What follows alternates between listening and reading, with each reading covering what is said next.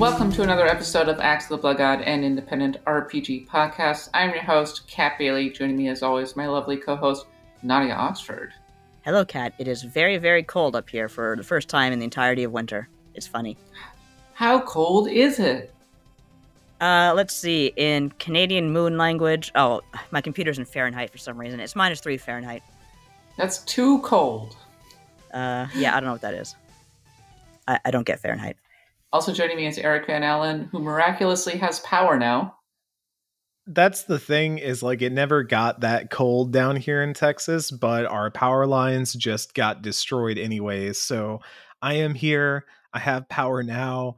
I did not have power 24 hours ago. Uh it it was a time. We got through it. That's what matters. Things were done, sacrifices were made in, in the name of survival. Just don't worry about it. The blood god showed up and miraculously gave you power. So thank you. Or Thank you, blood where's- god. where's Poe?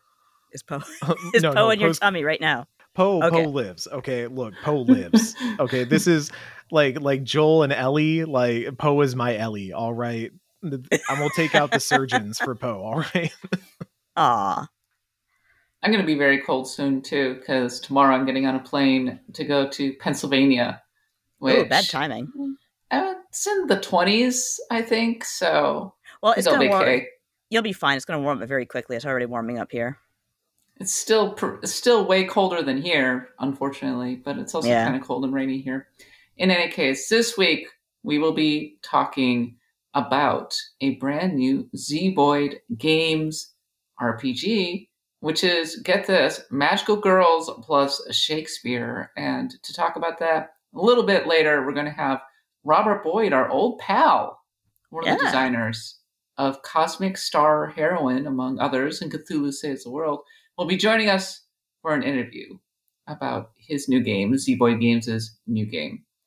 We'll get to that in just a minute, but if you enjoy the podcast, please leave us a review on the podcatcher of your choice. I'm on Twitter at the underscore capot. Nadia's at Nadia Oxford, and Eric is at Seamoosi, S-C-A-M-O-O-S-I. We're also on Patreon, patreon.com slash bloodgodpod, where you have tons of premium content, including our lovely Stars of Destiny, who are joining us this week. And they include Amy, Beware the Slimes, Drew RWX, Cal L, Not Hollow, Mango and Spyrus. Thank you so much for your generous support. You get access not just to our live show where you get to hang out with us, chat with us, but also our special post show, which goes up with each and every episode. And let me tell you, that's usually the area where we get a little crazy, I think. Premium Blood God content every single week. Uh, we also have the Pantheon, and this month we did Yakuza Like a Dragon. Go listen to that episode to see if Ichiban and all of them managed to make it into the RPG Pantheon. We had a great time talking about that episode, didn't we, Eric? Yeah, yeah, it was a really good episode. Uh, it was an interesting debate. I think ultimately over what gets a game into the pantheon. Uh, that will make for fertile fodder when I uh, push some of my games through later on this year. But it's, uh, I- think it's a really cool game. It's a really interesting take and, and definitely sets uh, an interesting precedent for what Yakuza will be moving forward. So it's Yeah, cool to sure. honor that and recognize that. Go and subscribe over at patreon.com slash bloodgodpod to be able to access that. All right, it's time to talk now about what we have been playing, our sacrifices to the blood god. And Eric, looks like you've been playing a little rhythm game. Yeah, so obviously without power, uh, my options were limited. I was when I did have power, mostly going back through Dead Space and playing the new game plus, so I could uh, write stuff about that for my website. But when I was without power and all by my lonesome with just my Nintendo Switch, I decided to crack into that Theatrhythm Final Barline demo that's out. Uh, I believe the full game comes out. Eric is checking this online uh later this month on he's ramping for time oh god i wrote this news article that i'm reading now but i put the date at the bottom i hate myself february 16th uh, so, but the demo's right out right now on PlayStation 4 and Switch, and I'd never played a Theatrhythm. I never tried it. Uh, I figured this was the time. I don't think I've ever enjoyed Final Fantasy as much as I do at this present moment in time. What with Final Fantasy 14 just fueling my overall love for the series. Uh, Theatrhythm is cool. Dot dot dot. You don't like it? Don't know if I'm gonna play the full game. So Really? here's the here's the thing. Here's the thing. All right, time to I take like- a shot. I like yeah, yeah, thanks. Uh I like rhythm games. I do like rhythm games a lot. Uh and I think it is a good one of those. I actually even like this a hair more than the Persona Dancing All Night games, which I played a decent amount. Which weren't that great. They IMO. they they were good. I I think their problem was mostly just that they were trying to use a rhythm system that I wasn't wild about.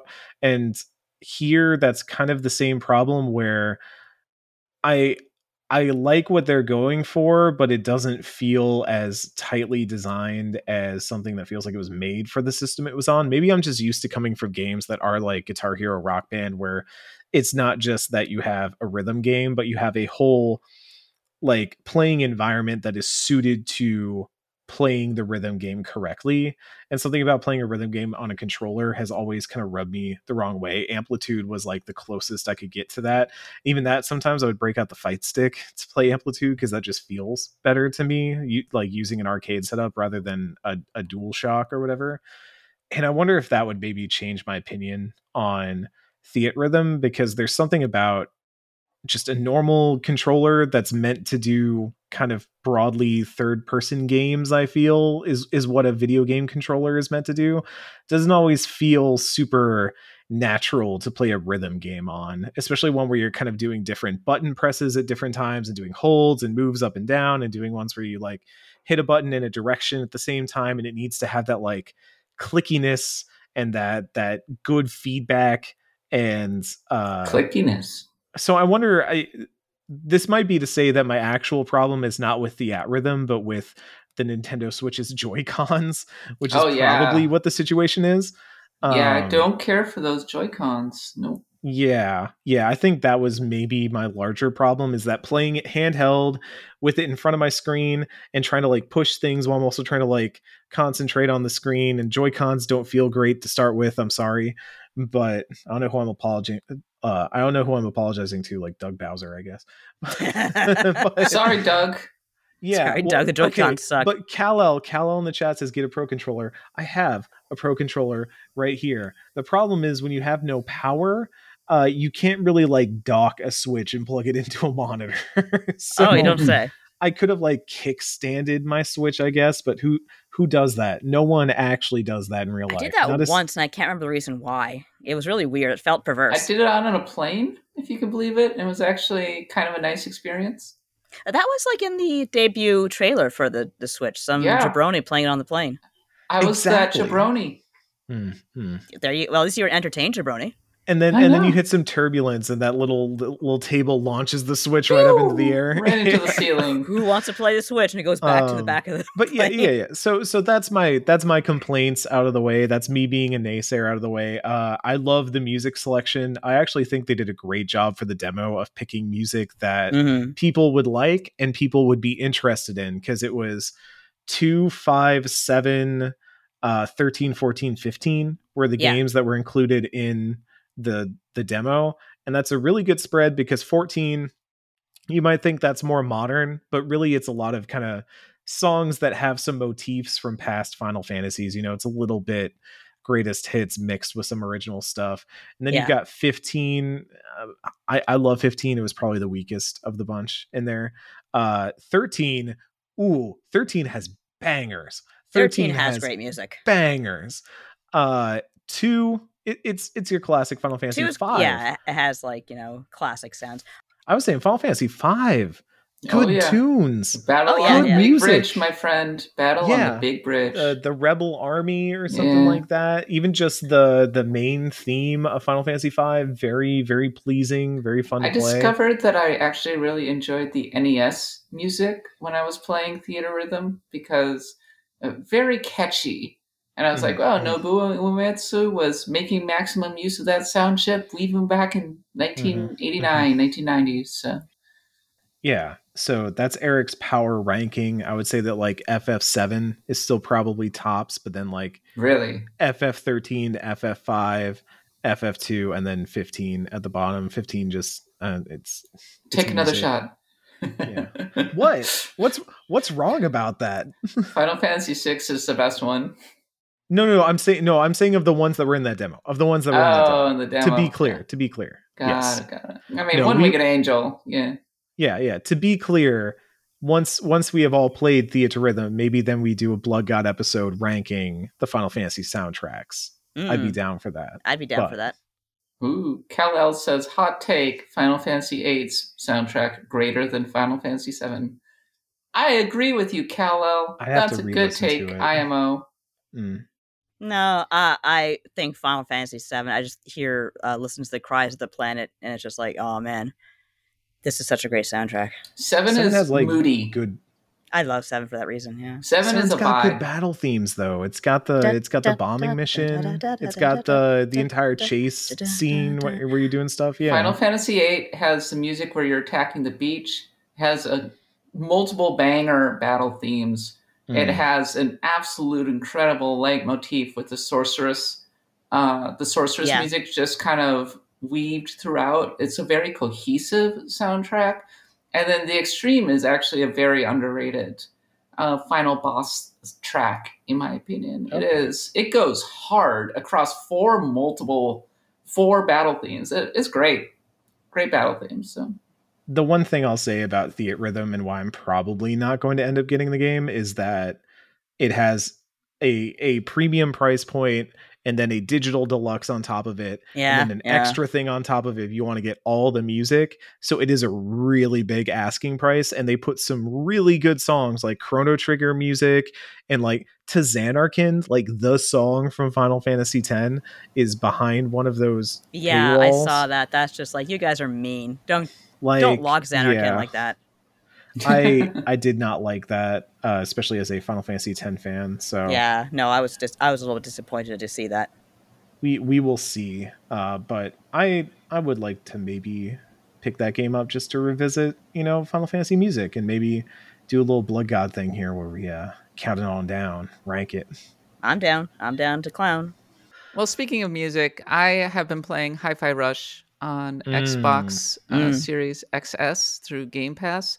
Randomly dropped, um, not this week, but the week before. And um, I'm, I'm just going to put out a hot take. This game is very, very good. A lot of people have been comparing it to Lost Dreamcast or GameCube games. Yeah. And I totally agree with that, not the least because Tango Gameworks was founded by Shinji Mikami, who was one of the core founders of uh, Platinum Games back in the day. And this game has a real Viewtiful Joe kind of feel, very early 2000s. It's delightful. I'm really enjoying it. I'm not even that much into the 90s rock, nine inch nails and whatnot that it is putting out there, but I the idea of a rhythm action game is so fun and it's so well done that I I'm vibing with this game. I'm gonna keep playing it. Um, and in fact, I'm getting on an airplane tomorrow, and the only thing that's keeping me from just spending the money to put this game on my Steam Deck is the fact that I already have played a bunch on my Xbox, so I don't really want to start over. Alas, I cannot transfer my save once again. Ah, boo. Probably. Yeah. I, I might want to look into that. But in, in any event, Hi Fi Rush is excellent. Also, spe- speaking of music, I was at an event last night. It was a, it was a concert. It was just some like local indie groups, and a friend of mine was organizing uh, the event. So I was there to uh, check it out, have some drinks, have some fun. And the bartender goes, By the way, I'm a huge Axe the Blood God fan. Yo, Yeah. let's go. Your podcast go. makes my Mondays. And I Oh, should have yeah. been like, well, shit, drinks are on you, right? but Next time, gadget. here's to you, my dude. Thank you Hell yeah. so much for your your kind words. Had a blast last night. It was at the Knockout in uh, the Mm. Mission in San Francisco. So really good time last night. But Um, and beyond that, the game that I'll, I will be playing on my Steam Deck because I'm bringing my Steam Deck with me when I fly cross country tomorrow is uh, Crisis Core Final Fantasy VII remake, which is um, I'm enjoying it. I I don't love it. It's fine. I Mhm. think I think I've said on this podcast that it is really firmly in that extremely stupid compilation of Final Fantasy era. It's probably the Hmm. best uh, out of them, out of the Advent Children and the Dirge of Cerberus and all that, but that doesn't necessarily say much. Zack is nice. I just crashed in through the church uh, ceiling and I met Aerith. And I think the best thing I can say about this is that the graphics are generally very nice, pretty variable, but generally very nice. Great combat system as well. So Wait, so Zack meets Aerith by crashing through the church ceiling? Yeah, they uh they do. They're like, "Hey kids, do you remember this reference?" They're definitely Memba berries. So up yeah, does Aerith keep going back to this church because cute boys keep falling through the ceiling? Because I mean, that's not a bad way. reason I don't. keep. I don't blame her. Yeah, when you put it like that. if that. that was church, more people would go. But If more- if more hot ladies and men dropped through church uh, roofs, there would not be a problem with people signing up for congregations. anime boys falling through the roof of this church. it's a little silly. Um, I do like Aerith' outfit. It's Oh, yeah, it's very with The cute. skirt and everything, very cute. Much younger, much younger Aerith, but still a similar vibe to the one that we got in uh, Final Fantasy VII Remake. I don't like Genesis. Genesis is a nerd. Is Genesis the one played by Gackt or Gecht, Yes, whatever his name is? yeah. yeah, he's a They're like, Dorcas Malorcus. Let's try to do Sephiroth again. Aga- exactly. Only. But the funny Only. thing is Sephiroth in Final Fantasy in, in Crisis Core is pretty cool. Like before he goes crazy in the Mm. mansion, he's a pretty cool guy. Like he's a little bit arrogant, but whatever. He's hot. He knows he's hot, Seems, but he's seems all like cool dude. He's all right. Sephiroth Yeah, versus Sephiroth versus Genesis was a was a pretty cool fight on the Uh-huh. Junon cannon, where they're just slicing off pieces, and I'm just like, oh no, the cannon! this Why fight are you costs murdering money, dude. Oh, it's a simulation. Okay, that's fine. uh, Whatever. I, I kind of hate that trope, the the simulation, like two heroes fighting, blowing everything up. Whoa, what's going on? Oh, it's simulation. All right, go to hell. Did you have to explain the one winged angel thing? Did Of you course they square? Wait, they explain it? they like explain it. It's part of the story. It's like, why does Sephiroth have the wing? Why? We need to know. Symbolism. Well, now we know for reasons. Uh, but come on, Square, what you doing? So Man, sometimes these days Squares have to Square has to talk about everything and tell you everything, but back in the day they wouldn't even tell you that in Final Fantasy VI that Shadow was Relm's father. They wanted you to figure it out for yourself. Like they confirmed it years mm-hmm. later, but they actually took out evidence of them being like father and daughter because they're like, you know what, let's not make this too obvious. Well, that was a long time ago, because brother, let me tell you now. I have a, a hot take about Sephiroth. Sephiroth is like the shark from Jaws. The Mm. less you see of him, the cooler he is. Like when you are playing Final Fantasy VII and you see the Shinra president's dead and he's got the sword through him and you're chasing so him cool. Mhm, around or mhm, like you mhm. see him very briefly walking into the fire or you are traveling along with him and he's just completely bossing things he kills the snake that was like murdering you that kind Yeah. of thing Yeah, I Sephiroth know. is dope right He, Um, yeah, I've, I've said many times how that intro, that fight with the green dragon in the rain is just one of the coolest events in an RPG ever. Like, that is one of the best villain introductions I've ever seen. But you do kind of see, like, I think the first time he actually freaked me out was when you try to cross the marsh. If you don't have a chocobo, you, you get hit by this huge ass snake. But you cross the marsh and you see, like, he has speared the snake with, like, on a tree. It's really disgusting and cool. so cool great art um you you you hang out with Sephiroth too much in Crisis Core so it gets you to really start thinking about his design and that giant sword and the the hair and the facial structure and everything and how he looks a little cartoony and at a certain point you just go "Oh, Sephiroth looks a little dumb I don't know Oh, I know he's really like one of- the, the angry fangirls. I know he's one of the iconic villain designs in RPG history. I get it. But when oh, he's just hanging out with you, like Sephiroth just chilling with you doesn't work for me. Yeah. I think He's supposed does. to be larger than life. He's just Yeah, no, larger you're than right. life, you know. You're right, but coming at it from that angle, like, okay, here's this great mysterious character who's just kind of being a bro. I think that's pretty funny. Well, there there's there's like times and places for these things like vader is one of those great villains that is like a symbol is like a, a an image that you can see as like a villain and then every once in a while the star wars trilogy would be like okay here's like a hint of his humanity here's like a skosh of vader not as this cartoon villain but as a person and then we're going to go right back to him being a cartoon villain and i do think there's a balance you got to strike that being said, Sephiroth being around more in 7 Remake is what led to that scene where Cloud tries to slash him with his sword and hits the door. And it's the best scene in 7 Remake. That's and true. so that alone is worth it. that is true. I, uh, I I agree with your Darth Vader take. I think that anytime he's hanging out or talking or being a character, he's lame. Did an okay job with him in Obi Wan Kenobi, except Oh, hmm. except I just uh, the, the the climactic battle wholly unearned, wholly unearned. He, he and it, also Darth Vader was kind of stupid in that in that movie for the most part. I- he's much better when he's cloaked in darkness yeah. or just being really angry, that kind of thing. the, the um, Rogue One Vader of of you know showing up and just being this unstoppable force, or That's like the only Jedi part of Rogue One I remember. Except that Yeah. one scene practically ruined Star Wars because Disney was like, "Oh, so that's what the fanboys want," and then it was all downhill from there.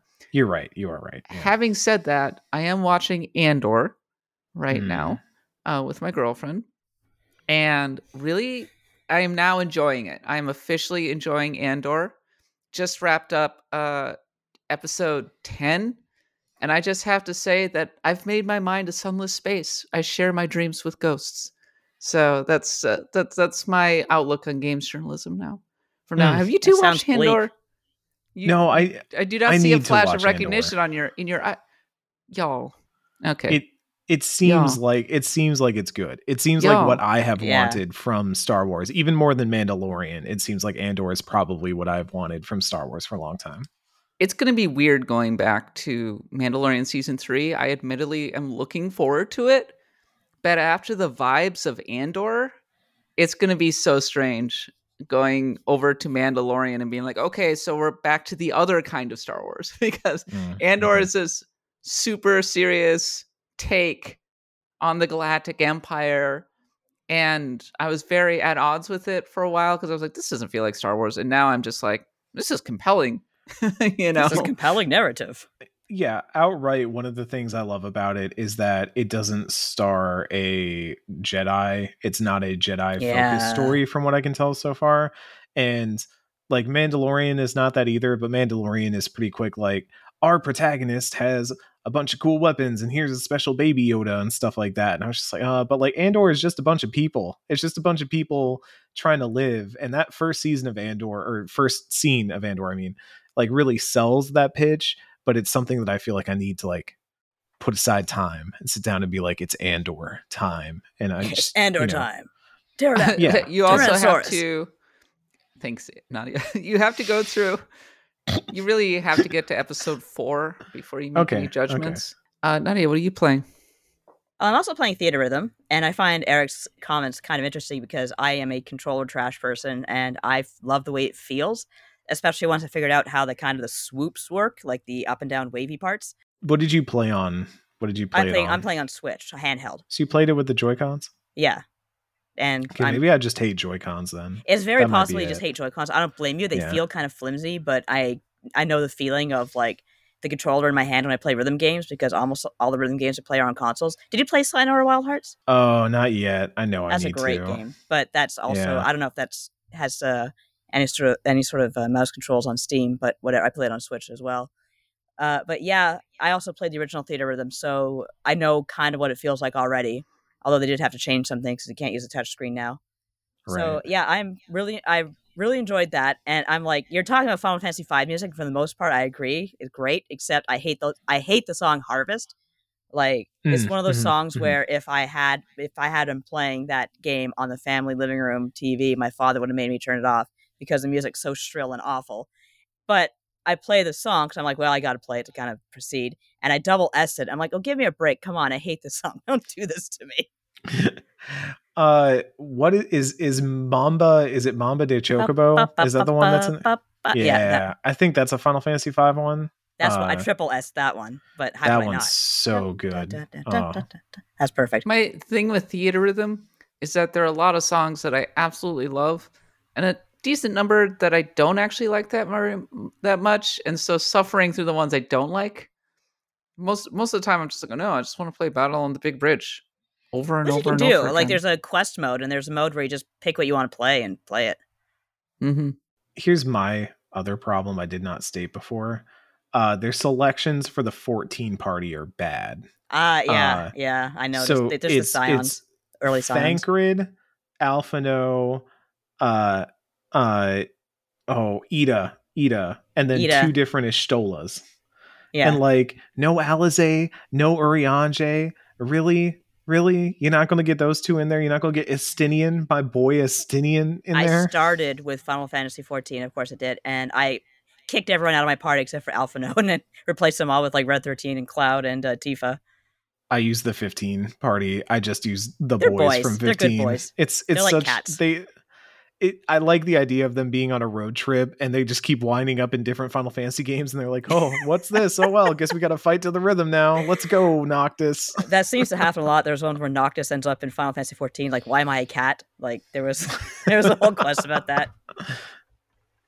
So yeah, I'm uh I'm playing Final Fantasy 14. I'm playing Final Fantasy Theatrhythm. I'm also playing uh Pocket Jockey, still trying to breed horses that will Mhm. win G1s without much effort. It's harder than than you would think because they keep going crazy. And uh playing uh what was it? Fire Emblem, of course. Fire Emblem's great. Really having a great time with that one. Yeah. Yeah, I want to go back to that one. I actually put up a get time. screenshot on Twitter just before the show where uh, Alcryst. I had a meal and it turned out really bad. I don't Mm. know what happened. It, it- the what's his name couldn't cook. The God guy. And uh, Alcryst says, "Wow, this meal's a disappointment, just like me." And I just died laughing. Okay, Nadia, what are what are your opinions on Yunaka, aka Haya Papaya? I like her, but at the same time, I'm like, oh, okay. I, I I also like the other thief guy. I am trying to level up my thieves, like change their class, Mm-hmm. but they only have proficiency in daggers. I'm like, well, well, this isn't going to do me any good. So I gotta get them proficiency with swords. Yeah, yeah. So you just use the engage rings, right, to like Yeah. add proficiency to different characters because that's why Yunaka on my playthrough has stave proficiency from Micaiah. But I think that's kind of what they want you to do is like instead of Mhm. in three houses putting them in classes that would level their other stuff or like training them with other units, you instead just like have them hold the rings and they will eventually build up mastery in other weapons, which is Yeah, interesting. I Kinda don't know if I like it. there yeah. is my major complaint about Fire Emblem Engage. As much as I love it, I think I might like it as much as Awakening.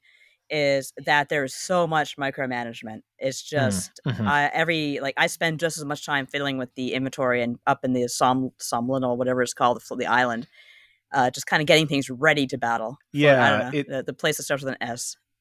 Yeah, yeah. It's it- is weird how much fiddling with inventory there is, even when you don't have weapon durability to deal with. Yeah, I still feel yeah. like every That's so time I've strange. played that game or tried to get back into playing that game because I keep dipping in and out of it because I'm playing other stuff for like current games review coverage. And every time I jump back in, I have to like go through menus and be like, okay, what what was I doing? yeah. Where were these things? What did I have on everybody? I just got three new units. So do I need to buy more weapons for them and equip them out, or do I have stuff in the inventory?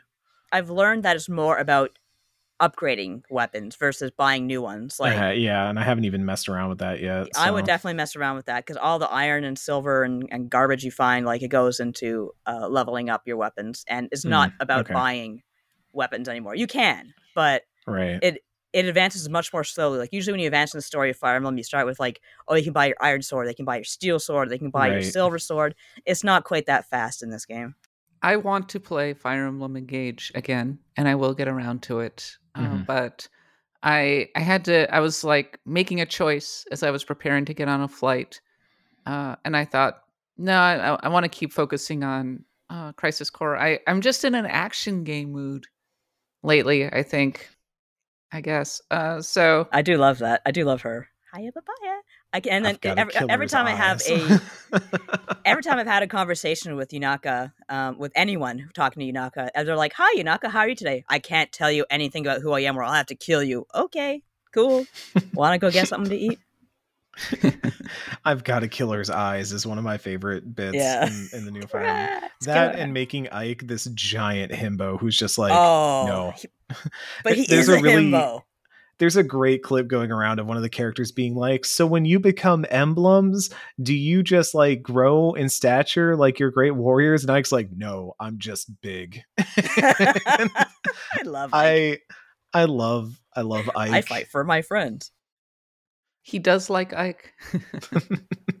yeah, I'll pick up Fire Emblem Engage again before the end of the year. I, I was really digging it, um, but also I got slowed down a little bit because I was playing on hard. So maybe I'll just drop Yeah. it back down to normal. Definitely Have a drop it back down to normal. Have a very chill, casual time. I'm not too worried about actually uh, trying to have a real challenge with this game. I'm just en- enjoying the the nice maps and everything. All right, that's it for what we have been playing, and now it's time for a series of random encounters. Hi, I'm Daniel, founder of Pretty Litter. Did you know cats tend to hide symptoms of sickness and pain? I learned this the hard way after losing my cat, Gingy. So I created Pretty Litter, a health monitoring litter that helps detect early signs of illness by changing colors, saving you money and potentially your cat's life. Pretty Litter is veterinarian developed, and it's the easiest way to keep tabs on your fur baby's health right at home. Go to prettylitter.com and use code SPOTIFY for 20% off your first order and a free cat toy. Terms and conditions apply. See site for details. Hey, it's Kaley Cuoco for Priceline. Ready to go to your happy place for a happy price? Well, why didn't you say so? Just download the Priceline app right now and save up to 60% on hotels. So, whether it's Cousin Kevin's Kazoo concert in Kansas City, go Kevin, or Becky's Bachelorette Bash in Bermuda, you never have to miss a trip ever again. So, download the Priceline app today. Your savings are waiting. Go to your happy place for a happy price. Go to your happy price, Priceline.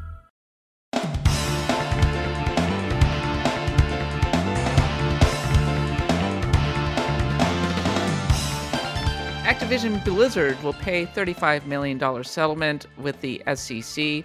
There have been many, many live game closures announced, including Rumbleverse, Knockout City, Apex Legends Mobile, Crossfire X, and that's just to name a few. Mhm. EA reportedly canceled their single player Apex Legends slash Titanfall project, which has uh, broken Eric's poor little heart. I'm sorry. oh, I'm Eric. sorry, Eric. I'll get past it. I'll get past it. We we we Titanfall fans have suffered long, and we will continue to suffer. I understand as a Mega Man fan. Final Fantasy XIV producer Naoki Yoshida is disappointed in everyone for more third-party app issues in the latest raid race. Why why don't Final Fantasy why are Final Fantasy XIV players so against mods? You have 30 seconds to explain this to me. Wait, why are they against mods? They're not against Yeah. mods. They're not against mods it's they're using them. So okay the the quick version of the story is that people race for the world's first in the top level raids and the newest one just came out in 14 uh during the last one that came out before a Dragonsong Reprise people got caught clearing world's first with third party app usage which is looked down upon because it can usually give you information or tips or just otherwise help that you're not supposed to have the design is not you know it's not designed to have it uh this one some footage leaked that seemed to indicate that one of the players was using zoom hacks to see way more of the field than you're supposed to be able Gasp. to uh and like Scandal. the footage got out there and was leaked onto youtube and so yoshida already had to put out a statement the first time saying please don't use third party apps we don't want to have to crack down on this stuff like That's the thing. Yeah. he's he has never and he had to reiterate it in in the new we are disappointed in you message Was he referring to wa- was he saying mods won't make you an alpha? Was this a thing that he said? no no I don't know Okay. what that's okay. about. No he this this is very much like he he went on before saying like hey don't use mods. Uh don't get caught using mods. And to be clear he has never endorsed the use of mods he had to reiterate that this time because sometimes players will be like oh he's saying just don't get caught using mods. He is not saying that. He is not saying that. That being said don't get i am telling you don't get caught using mods because there's a lot of caught. There's a lot of different mods out there. Some of them Yeah. are just to make your GPose screenshots look cooler, and some of them tell you raid numbers like your DPS percentage and stuff like that. And some of them are like Zoom hacks, and people were using allegedly using them. So it's it's all a mess, and the whole community is up in a tizzy once again. But at this point, it's kind of just a joke because this I is don't the touch second Ultimate time anyway. I don't use all. This Yeah. is why they're all nuts. it it's like they're legitimately going why do you keep doing this if you keep doing this i th- yoshida said something like we are going to have to reconsider how we approach this stuff if y'all are going to keep doing this Yeah. Are we done? Okay, great. um, Street Fighter is getting a free to play RPG on mobile in February. A Nintendo Direct is heavily rumored for next week. Uh, we could be getting new Tears of the Kingdom details, and Yeah. knowing Nintendo Direct uh, directs, we uh, will probably get a lot of RPG announcements because Mhm. they're Nintendo Directs. Uh, have they announced the release dates for the Final Fantasy Pixel remasters on Switch yet? I know that they've confirmed. I don't them. think so. Yeah, that's a good question yeah it's about time. Um, what surprise remaster will we get next? Probably many. what's left what terranigma is that what we're getting next Oh, we are never going to A see the Quintet Gaia collection? games. The Quintet collection. Well, I can't say we're never going to see them. We did see that new ActRaiser, and that was a good game. That's part of the Quintet collection. I'd love to see a new Illusion of Gaia, like a remake of it. good, good news everyone i pulled out ff pixel remaster switch date and google told me december 17th 1988 Oh, thank you, Google. Very Wow. helpful. That which is the date that final fantasy 2 came out. Oh, out No, no wonder you're the king of the world, Google. yeah There's a lot no, of thanks. rumors of a Final Fantasy IX uh, remaster Yeah, remake I've of of some that. kind. I would not be shocked if they announced it at Oh, I'm this sure they will. Nintendo Direct. And then finally, Microsoft, Sony, and Nintendo are all skipping E E3 2023. Sad trombone. Uh. Don't make me sit through Geoff Keighley's summer picnic again. No, you're gonna enjoy. You're gonna watch Center Geoff Keighley's Summer Game Mess, and you're gonna enjoy it, Nadia. I keep forgetting th- Summer Game Mess name. It's so good. that's the thing is this whole summer event has just i think permanently spread out into something more akin to south by southwest where it's like a Mhm. festival sort Yeah. of situation and there's a bunch of different events because i think microsoft is still saying it's going to host an offsite event in the vicinity of e3 or something to that a few effect. days ahead of time. yeah but yeah if you are okay, we don't know if that's going to be media only. Right First of all, right. it could which be just e3 is industry and consumers it could just be a preview event for media Exactly. people. So if you're Mhm. going to E3 and you go to the LA Convention Center, you're not going to find Microsoft or Nintendo or Sony. Mhm. So Right. Yeah, that that was my broader point is that like this whole thing has just kind of I think permanently ballooned out more than it used to be. You know, E3 used to be a contained thing and then it kind of opened and opened and now that the pandemic just bust what E3 was down, uh this is probably a new normal we're looking at where everybody just has like a week in LA and there's events and stuff happening, but who's to say? Whomst, indeed. But I think Nintendo was the most disappointing one because they've traditionally had a booth, even as the other platform holders have gone away.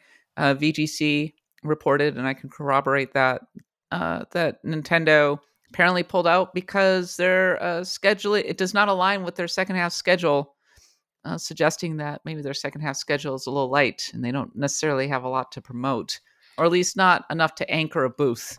open Yeah. a drawer that Advance Wars is sitting in. to open the Advance Wars drawer. Like Tears of the Kingdom is what May was it or April? I don't remember exactly. Um, Tears of the Kingdom was- is in May. so, so Mhm. And that's then before, yeah, E3. So they everything's going to come out in June.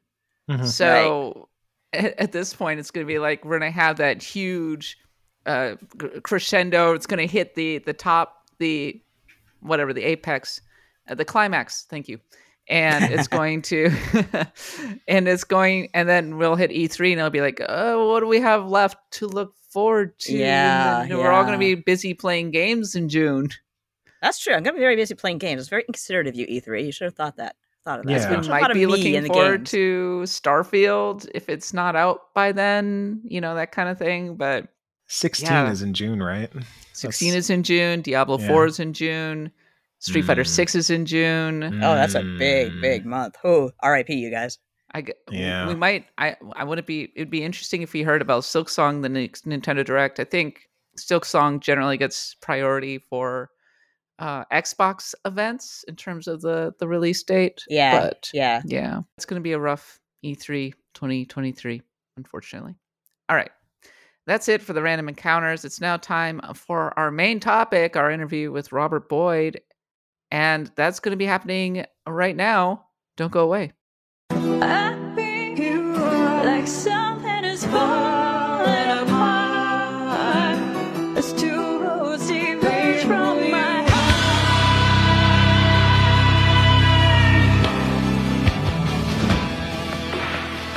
And welcome back to Axe of the Blood God. Sorry, Kat is not here for the main show. I know it's breaking the hearts of everyone at home.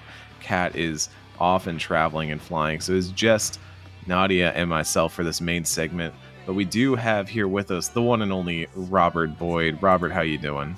I'm doing good. Heck yeah, heck yeah. How how are you feeling on this Saturday morning? It's a weird Saturday that we're recording this. Are Yeah. are you? I, I imagine Um, that that you are, are. Have you been affected by the recent winter storms at all? Uh, no, I'm in. At the moment, I'm in Mexico, so it's not Oh, very dang. winter stormy oh, here. see, that's Nice. that's where I had to flee to. That that would have been the smart choice. I should have gone. Yeah, you're not too far from the border, Eric. I have two borders to hop over. You got like one, and it's right yeah, there. Yeah, honestly, closer to me than than you. Today is uh, ice cream for breakfast day, so that was fun. Oh yeah. Every day is ice cream for breakfast. Actually, I don't really eat breakfast very much. I tend to just nibble on something when I wake up and I exercise, and then I eat lunch. I wake up very late, so I wake up too late for breakfast. I'll admit it right here. I mean, nothing is theoretically stopping you from eating ice cream for breakfast, but you probably No. shouldn't make a habit of it either. You know, No, do it every Special day. things. Screw the man. Well, our main show segment we are here to talk about is Robert. Uh, you got a new game. Uh, this way, Madness Lies is a Shakespearean magical girl RPG. And uh, how about you tell us like what the the elevator pitch for this is, if you were to try and pitch it to someone in an elevator? Um, yeah, I think you got it just there. It's a Shakespeare themed magical girl JRPG. Um, it's about a group of you know high school girls who are also have magical powers, and they travel to different worlds, which are all based sometimes very loosely on Shakespeare plays, and they have to fight monsters and do high school stuff, and it's a really fun game. So be sure to buy it. I, I've like played some of it myself, and it's pretty hilarious. I have to say, like it is. Yes, as you say, Shakespeare magical girl. Uh, I'm assuming uh, some sort of like Cthulhu monstrosities in there too as well, but it's just um, an interesting mashup of ideas. I mean, I like magical girls. I love Shakespeare. So, what kind of made you decide? Hey, these two things need to get married. Uh, well, you know, we decided we wanted to do a magical girl RPG, and you know, I was talking to my wife, and she was like, "Oh yeah, magical girls. Um, they always have some sort of theme with them. Like Sailor Moon has the Mhm. whole planetary space theme and such. So we we're trying to come up with a good theme, and she was like, "I really like Shakespeare. Do Shakespeare. There's lots of strong women characters in there." And I was like, "Sure, yeah, that I don't think that's been done before." So um, the script went through a few different you know iterations while we are trying to figure things out but i'm really pleased with how it turned out and this is a little different than past games i've worked on in that Mhm. you know i had some help with the script um, Mhm. since i am neither magical nor a girl you know, Mm. i got uh, one of my daughters that uh, helped write it and uh, she helped Aw. edit it and made sure that the characters sounded like teenage girls and not like 42 year old men. And, Hmm. you know, she threw in some jokes that were funnier than mine, so we kept them. And, you know, so it was, you know, a different but very fun experience compared to our past games. Yeah, uh, I like the kind of in-game Shakespeare translator, which is very much does not take itself seriously, but it's still kind of accurate. So uh, you win. Like I uh, it- early in the game, there's you, you fight the uh, kind of uh, Audrey two plant, and it speaks in Shakespearean, but when you translate it, it's just feed me, feed me all night long. I'll grow up big and strong. Yeah, the Sh- Shakespeare translator didn't come, you know, we didn't think of that till a few months into development, but I think it really helped make the game what it is. Yeah, yeah, it is definitely a really cool touch, especially since uh, when I studied Shakespeare, I don't know if I went to a dumb kid school or whatever, or if everyone did this, but we had the editions where you'd have one side is Shakespearean, the other side is regular English, and um, I mean, to me, it just helped me enjoy Shakespeare a lot more. I know that that probably wasn't the what the gifted kid class did, which I certainly wasn't in, but that's what I had. Uh, so when it comes to specifically what parts of Shakespeare you chose to to go after, obviously the game starts with Romeo and Juliet, but what were some of like the big Shakespeare works that you knew you wanted to highlight and and was like there a particular reason you wanted to? Maybe they fit into the RPG framework in a good way? Um, yeah, like obviously Romeo and Juliet was a, a big inclusion right off the bat. Yeah. And, Mhm. you know, at first we were going to go with Juliet as being one of the main characters, but then we thought, you know, it'd be more fun to highlight some of the lesser known, you know, Shakespearean characters. Hmm. Um, and yeah, we tried to, you know, stick in a little bit of everything. Um, how good of a RPG dungeon they would make was a big thing. Like, Right. you know, we have a you know ship dungeon and we have a forest dungeon. You know, pretty standard RPG dungeons, a castle. So just trying to match those up to the appropriate plays. Uh, but like I said, you know, my wife was the one who suggested it, and she was our resident Shakespeare expert for all of our research needs. Uh, What for- what's her favorite play or your favorite play? Oh, I do not know her favorite play. How do you not know your what? I'm joking. Um, Wow. Divorce right now. Axe, Axe of the Blood God asking the hard questions. Do you have a favorite Shakespeare play? Um, I, I mean, I like Romeo and Juliet, uh, not so much for the play, but just how often it's adapted and riffed in, you know, Mm. Oh, yeah. media. I'm Um, I'm assuming and hoping you've seen the Baz Luhrmann adaptation. I have seen the Baz Luhrmann adaptation.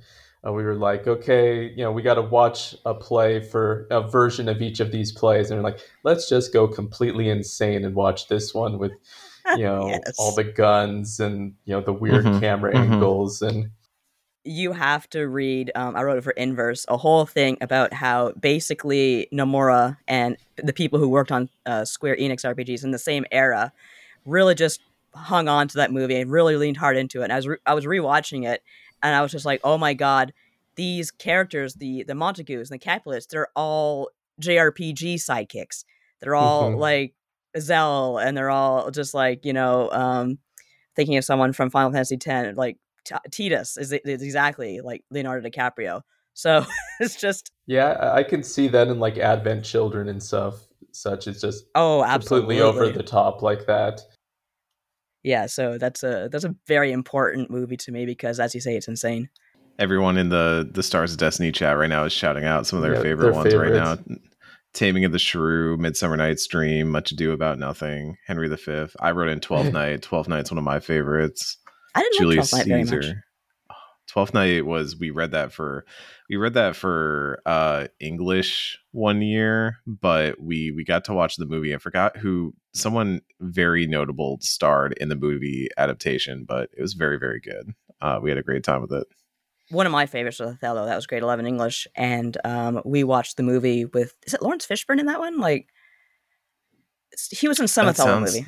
Sounds familiar. Yeah. It was really great. Like great, that, great play. One of my favorites. That is a good one. Um, so the other thing I I, I want to note right away about when I booted up uh, this way madness lies, the music Mhm, goes mhm, mhm. really hard, and it was immediately like just being blasted with uh magical girl anime saturday morning like waking up watching some sailor moon uh where did that sort of you know obviously the inspirations obvious it comes from a lot of that history there with magical girl style stuff but how did y'all go about creating the sort of sound you wanted for this way madness lies Um, yeah, like with the music, we, you know, music is essential in JRPGs and RPGs in general. Uh, so we always, you know, try to pick somebody who understands that and can do a jo- good job on that. So um, with this game, we did, uh, we worked with Joshua Queen, um, who also worked with us on a previous game, Cthulhu Saves Christmas and I th- I was talking to him. It's like, oh, magical girl. And it's like, oh, you know, your wife is a awesome singer. You know, could we get a vocal song or two in here? And he was like, I got you covered. So you know, he went hard with it. You know, his wife helped out, and then like I want to say about a month before release, um, he was doing the sound effects for battle, and he was like you know what would be cool if you know we had some battle cries in you know in the game for some of the sound effects? And I was like, well, we didn't really plan voice acting, but if you think you can make it happen, let's do it. Um, so he got his wife and his daughter to just do a bunch of you know silly voices and uh, do sound effects. And like I said, that was just a few weeks before the game came out. So you know he rocked this game. Uh, he did such a good job, and I'm really pleased with how the soundtrack turned out. And you know, the sound effects I think really added a nice uh, dimension to the game. Yeah, I think you're right. I've noticed that them saying their battle cries actually uh, adds something to the game, a little bit of dimension, and it even has that kind of like half, kind of slightly muffled sound that you would get on like the SNES or the the Genesis or the TurboGrafx, which kind of segues into a question I had for you. Uh, your past games have always the cinemas and whatnot have always looked more like Sega CD slash PC Engine cinemas than like PlayStation or advanced, you know, more advanced cinemas. Were you one of those weird kids who had a TurboGrafx instead of an SNES? um, I did not, but I wanted to. mm, mm-hmm. Um, I was uh, firmly in the Nintendo camp uh, growing up. You know, my well, actually, I was firmly in the Atari camp growing up oh, because yeah, I'm older. Here we are. You know, my first system was an Atari 5200, so oh really? You know, doesn't have the nostalgia that most people have. Um, and you know, I had a friend down the street who had a Nintendo, which was like, "Oh, this is so awesome! You have Legend of Zelda. This is great!" And Final Fantasy. And then you know, I got a Nintendo, and then uh, Super Nintendo and then with the Genesis, I came to the Genesis a little later. I saw an advertisement Same. for Lunar Eternal Blue. I was mm. like, hmm. holy cow, this game looks like, you know, an anime. I have to get this game. So I went and, you know, soon after I bought a Genesis with a Sega CD. And at that point, it was on the downswing. So it really wasn't that mm. expensive. And, Good catch, you know, yeah. Yeah, I got that, and you know, I got Phantasy Star. You know, when it was not a mm-hmm. hundred dollars, it was like oh. twenty bucks, and and so yeah, I have a lot of nostalgia for that whole Genesis Sega CD era. Even though, you know, most of my childhood was firmly you know Nintendo, Super Nintendo, and then PlayStation afterwards. Yeah, I I really like your cinemas and how they just use those solid colors very effectively the way that they did on, as you said, the Sega CD and PC Engine, unfortunately, a lot of the the greatest games didn't come over here, and uh, mm-hmm. that was a, a, system that had a lot of really unique cinemas. Even if you look at like the opening for, say, uh, Rondo of Blood, that's mm-hmm. kind of what your your style reminds me of, and I'm, I'm guessing, of course, that's intentional. Yeah, and like with Cosmic Star Heroine, we got the name um, by mashing up Cosmic Fantasy and Phantasy Star. And nice. I've hmm. never actually played any of the Cosmic Fantasy games because I didn't own a TurboGrafx 16 growing up. And, you know, I, I, got the mini system that they released, I don't know, a couple years ago, but it didn't have any of those. But I just thought, oh, that's so cool that, you know, they have these kind of anime RPGs there that are all space themed. Uh, in the chat, Drew W, sorry, Drew RWX, I feel so dyslexic sometimes, uh, says, I've been meaning to play Shining Force. And I noticed your battle screen for this game is a tribute to Shining Force. That's a really cool call out. Uh, yeah, with the um, battle screen, we were trying to think. Oh, we wanted something that would help the game stand out, and we also wanted to make it more cinematic because you know, mm. Magical Girl is very, you know, cinematic. People posing and yelling out their moves and such. Um, so we went through several iterations of the battle system. uh, bes- before deciding, oh, let's do kind of a letterbox look like the Shining Force and Golden Sun games do, Right, Golden Sun Um, as well. Mm, which mhm. I think worked out really well because not only does it look unique and cool, but also uh, it gives us a lot of uh, screen real estate. Uh, Yeah. To put, you know, menus and ability descriptions and you know stats and all of that, you know, in the you know non-visual area of the screen, which you know you probably don't think about it playing games, but it's a lot more difficult to get all of that stuff on the screen when you're dealing with pixel art just Mm, mm. because you know you have to you know use larger blockier uh, fonts and such whereas something like persona 5 you know they can have really tiny text down in the corner because you know they're They using sure much higher resolutions No, for sure. It looks great. yeah, it's that that was something I noticed in the first boss in that Romeo and Juliet area where the second uh they used their area attack instead of just being sort of the normal getting hit animation, it was this cut in of the entire party getting attacked like it was this Mhm. big uh notable attack. So that was definitely something that you wanted to draw out a little bit was that there's some drama happening in the battle, that there is some uh I don't know, theatrics. I mean, it's it's fitting, right? Theatrics to the fight that's happening. Yeah, the special boss animations that we did, um, they we came up with those pretty early when we were developing the battle system look, but we didn't actually implement them till near the game's release. And if I'm not mistaken, there was a screenshot from Sailor Moon that we saw, and we are like, "Oh, this is kind of cool." They're all you know bracing themselves against a big Mhm. attack, so we tried to kind of do something similar with our game. Yeah, it Mm. definitely has that dramatic magical girl feel. So don't worry, you, you completely nailed that. I, I do have one question. Um, we, or at least I loved Cosmic Star Heroine, but there was a complaint that Kat and I had where towards the end the battle system did get kind of a little bit of a slog to grind through because you're doing the same things uh, for harder enemies. Did you do anything to kind of rebalance the the um, system, or are you just going to tell us to go to hell, which we deserve? We're okay with that too.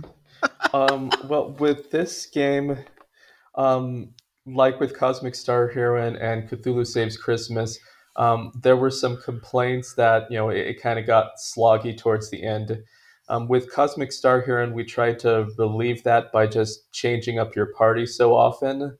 Um, Right. With the idea that you know if you didn't have the same party members, you couldn't fall back on the same strategies the whole game. Um, but like with Cthulhu Saves Christmas, we didn't really do that. We had you know some random ability system to try to keep things fresh, but it was a shorter game, so we didn't feel it was a huge problem. Right. Uh, but with this game, uh, the main thing I did here was just uh, try to make the enemy HP count smaller. That's Mm. always not a bad strategy. because you know I, I have my idea of oh this is how much they should be and then i just go nope people want them to be a little you know take what i think is good and then make it smaller and i feel Yeah. like that worked we haven't really gotten the same complaints with this game as we had with the past games and in fact some people are like oh the game's a little too easy but you know there's higher difficulty levels so you can do that if you want it but make the enemies you know if, if you want to make them harder you know focus more on damage and abilities less Mhm. than you know their hp totals Right. Okay, I was going to ask you that. So it's not like you just bumped up the HP and said, "Here's hard mode." with cosmic star hero and i had really grandiose visions of how difficulty was going to be and like oh the hard modes they'll have like new abilities and such and you know that just turned out to be too hard so Mm-hmm, Mm. mm-hmm. Um, so they are generally just stat bonuses, but they aren't just HP. They're HP damage, speed, right. um, you know, Mm. ailment power, that kind of stuff. And usually when I play our games, I play it on the hardest difficulty um, with the idea that if I think it's a good challenge there, then it should be plenty hard for people who did not, you know, develop it and mess with the code and right. stuff. Right. Right. And if I'm finding it too difficult, then you know I just nerf them until it seems good. I, I was just going to say that's something that's always been curious to me. The the more and more we do this podcast, the more I think about like designing these RPG systems. Is you know what is the metric by which you decide you know how much an auto attack should do you know how much a a basic attack versus a Mhm. special attack and stuff like that is there any sort of like metric that you use to be like this is how much like like this is the base of my system like the base currency of my system you know an attack Mm-hmm. does this much and everything else is going to be around that or is this something you just kind of like have numbers and start to move sliders up and down as as you develop the combat system Um, yeah. Um, usually, when I start balancing one of our games, I'll go like, "Oh, it should take X amount of hits to defeat a Mm. you know medium strength enemy." And but then you know after doing a few dungeons like that, I'm just like, "Okay, this is too much calculation," and then I start playing it more by ear. You know, Uh-huh. just you know guess you know guessing what the stats should be and then playing through the level and seeing oh was that too easy was that too hard and you know adjusting appropriately and awesome you know I, I i've you know i've been replaying this game because i'm working on you know a new game plus mode Oh, uh, cool. which we like Oh, to cool. add Yeah. for you know when the ports come out so that there's a little extra bonus that we can use say oh it's not just the old game and you know we add it to the pc version as well at that time and um, yeah i i feel like you know it's i, I feel like it's pretty well balanced I, I saw a couple abilities that was like oh, I'll you know buff these in a patch because I thought they were Yeah. a little too weak and yeah, I've been surprised how many little bugs I've been finding as I play through this. You know, you know, you always think, oh, it's in good shape, and then you're like, oh, you know, if this condition is met, then this ability does something completely wrong. And um, but yeah, like I said, with with our balance, it's very much you know calculation at first, and then you know just gut feeling and trial and error, you know, afterwards. I am kind of ignorant of all things mechanical about games, so I'm going to ask a very rookie question, which is like, what was this programmed in? Um, this was programmed in Unity. Okay, cool. Yeah, our our first games were programmed in XNA uh, because they were on Xbox Live Indie Games, which is Ah, you know, the system that they used. And then starting with Cosmic Star Hero, I switched over to Unity, which um, was much easier in some ways and much more difficult in other ways. Yeah, of course, got to balance you know, that out. it, it helps when you know we're doing ports that Unity is specifically designed to make ports not easy, but you know easier.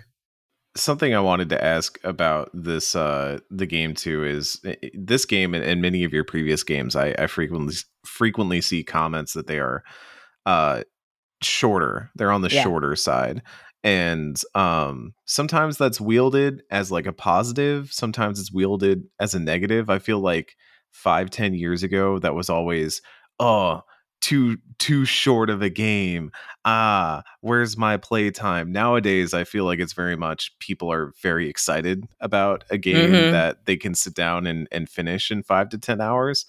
Um, what has your experience been like on that end? And do you enjoy taking what is largely like a, not to say overwrought, but definitely like a longer genre with, with more, uh, on the heavier end of the play count spectrum a- and condensing it down to these smaller versions is that something you enjoy doing Um, yeah, I enjoy doing it. It's it's rather stressful during development because I Right. never know how long the game's gonna be. Um, Mm. so I, I make this game. I'm like, please don't be two hours long. Please don't be two hours long. you know, you know, people are going to be mad if we're selling a game for two, you know, an RPG that's two hours long, and they're you know like we'll get complaints. So I was really pleased that it turned out to be, you know, five to ten hours for most people. And you know, I I love you know super long RPGs. I'm a big fan of Dragon Quest and Dragon Quest Eleven's a gazillion hours. I love Persona, and the last one's like hundred hours long. Um, Mhm. Right now, I'm playing Etrian Odyssey Nexus, Oh, Yeah. such a good game. and you know that that series is usually pretty long, but this is like the greatest hits version of the Yeah. series. So you know it's so long, and I'm like at sixty hours, and I'm not you know not in the post game yet. and- It's huge. It's a huge ass game. Yeah, I'm on like dungeon 12 or something, not Yeah. counting the bonus dungeons. And so, you know, I, I really like these huge games. And, you know, I'm a big fan of Path of Exile, which, you know, is a Diablo like, so you can play it Mhm, pretty much as mhm. long as you want, and it just keeps getting harder. Um, but, you know, I really feel like there's a market for smaller RPGs that's For not sure. being met by you know many companies. Um, just because you know I, I like these huge games, but sometimes you want you know you're not in the mood to you know put a few more hours into that game you've been playing for three months. You know you want Mhm. something that you can you know play over a weekend or two and you know just get a bit of variety and a short concise experience there um, so um, with our games we really really try to make them short and concise because like i said it's not a market that the big companies are meeting it's just you know pretty much indies that are doing that right now and like with this our shakespeare themed magical girl i really don't feel like um, it would be as good if it was 60 hours. I don't feel like, Hmm. you know, I have 60 hours worth of ideas for this kind of concept. Um, but I think as a five to 10 hour game, it's great. And also, you know, me, I don't personally want to be working on a game for five years. No. Right. Right. Cosmic Star Heroine was our longest development, and that was like three and a half years, and then like Mhm. another year working on ports, Mhm. and you know a few months beforehand, you know, in the concept area, you know, uh, doing concept before we actually started. So you know, it was a huge chunk of my life. And It you know, yeah. I'm pleased with how the game turned out, but I thought, you know, I don't want to do this again. I don't want to you know spend half a decade on one game i'd much rather spend a year or two per game and you know then be able to try something new Yeah, Beware of the Slimes actually uh, on the chat has a question for you. He says, aside from maybe Cosmic Star Heroine, it sounds like you enjoyed doing more than just uh, homaging the classics by putting silly or high concept ideas in your RPGs. Do you consciously try to branch out from the well worn territory of the genre? um, well that's really a survival thing just Mm. I hear that. um, there's so many rpgs out there i mean you know there's rpg makers so you have Mhm. tons of fan games and you know some of which are very high quality and you know come out professionally and you know are sold on steam and consoles and you know you've got decades of professional games you know nintendo super nintendo and on you know from you know amazing developers and so it's really just a survival instinct that you know i would love to you know just flat out make a dragon quest Oh, yeah. or a, that'd be gr- I'd play that. You know something that's very very traditional and just try to do you know the best traditional game i i can but you know it's hard enough to get noticed even when we are doing wacky concepts that i can't Mhm. imagine you know a super traditional game would sell very much at all you know without having the backing of a big company and you know marketing team um, so like right from the start you know breath of death 7 I was like, okay, it's a very traditional game, but you know, your entire cast is undead. Or Mm. you know, the Cthulhu games, you know, it's Cthulhu, but it's a comedy. Um, yeah, so you know, with each game, we try to have that weird and zany elevator pitch, just so that we can sell the game and keep making more games. It's a good strategy, and you have your own look for sure, and your own sound. So I think that really helps you out in the in the long run. Because I can look at your RPGs and say, okay, yeah, that's uh, Zeboyd. I understand. I know what that is. Yeah, I mean, and you know, all of our art has been Bill Stiernberg, who does a great job with it. Mhm. And Mhm. music, we've used different people. Um, we did Hyperduck for a few games, and now we're using uh, working with Joshua. And you know, we love all of our composers; they're all amazing, and you know, love working with them. Uh, one thing I wanted to ask, uh, and I did go and check on your Steam page, uh, that it is indeed playable on Steam Deck, but um, that's been honestly the resounding thing I've heard over and over again, especially when I myself uh, went to go boot up this game. Was I was like, "Oh, this is going to be great on Steam Deck," and it does it kind of feel like there's been a sea change with the way that you know indies on Steam are being perceived with Steam Deck in mind now from from your angle as a developer. Um, yeah, with you know, before the game came out, everyone was asking, "Oh, is it going to work on Steam Deck?" And I had to say, I have no idea. I don't own a Steam Deck.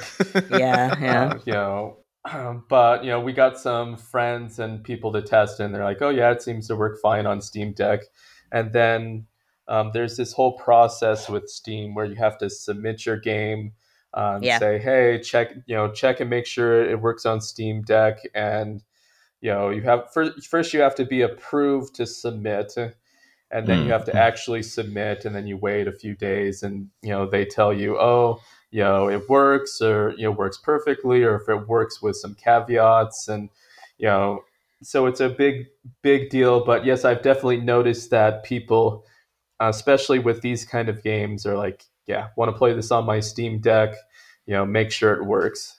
I mean, that was the old uh, question that used to always get asked about, like you know, five years ago was, is it coming to Switch? When's it coming to Switch? But I've found that the one nice thing, at least about Steam Deck, is that feasibly, if your game has controller support, it's going to run at least somewhat on a Steam Deck. And now that seems to become the new question, and that's a lot easier for indies to answer than when's it coming to Switch? Because when's it coming to Switch is a big question. That's that's porting to. a I new mean, that's where my platform and all OLED that. screen is, to be honest with you. Yeah, yeah, but like that's porting to a new platform. That's everything. Where Right, Steam right, is that's kind true. of. I'm assuming Steam is, you know, the platform that you you always work for first as an indie dev. Yeah. Um, yeah, with with Steam, you know, I've you know, I was talking to some other other indie developers, you know, asking where they should release their game, and I feel like Steam uh, works as kind of a soft launch Yeah. in that you know you Mm, can release mhm. your game and you know it's PC so people are a little more forgiving of bugs and stuff and so you release it there you do a few patches because you know Steam patching is so easy you know I can Mhm. Mhm. you know fix the bug and then you know I can have the patch up in 10 minutes it's not like consoles with you know all the approvals and The approval, such. yeah. So you know you release on Steam, you get everything you know amazing, and while you're working on the ports uh, to Switch and PlayStation, Xbox, and what have you. but yeah, Steam is you know by far the easiest uh, to release on. You know, Yeah, that makes sense. especially after you've been doing it a while, it gets pretty automated. Mhm. Uh, yeah.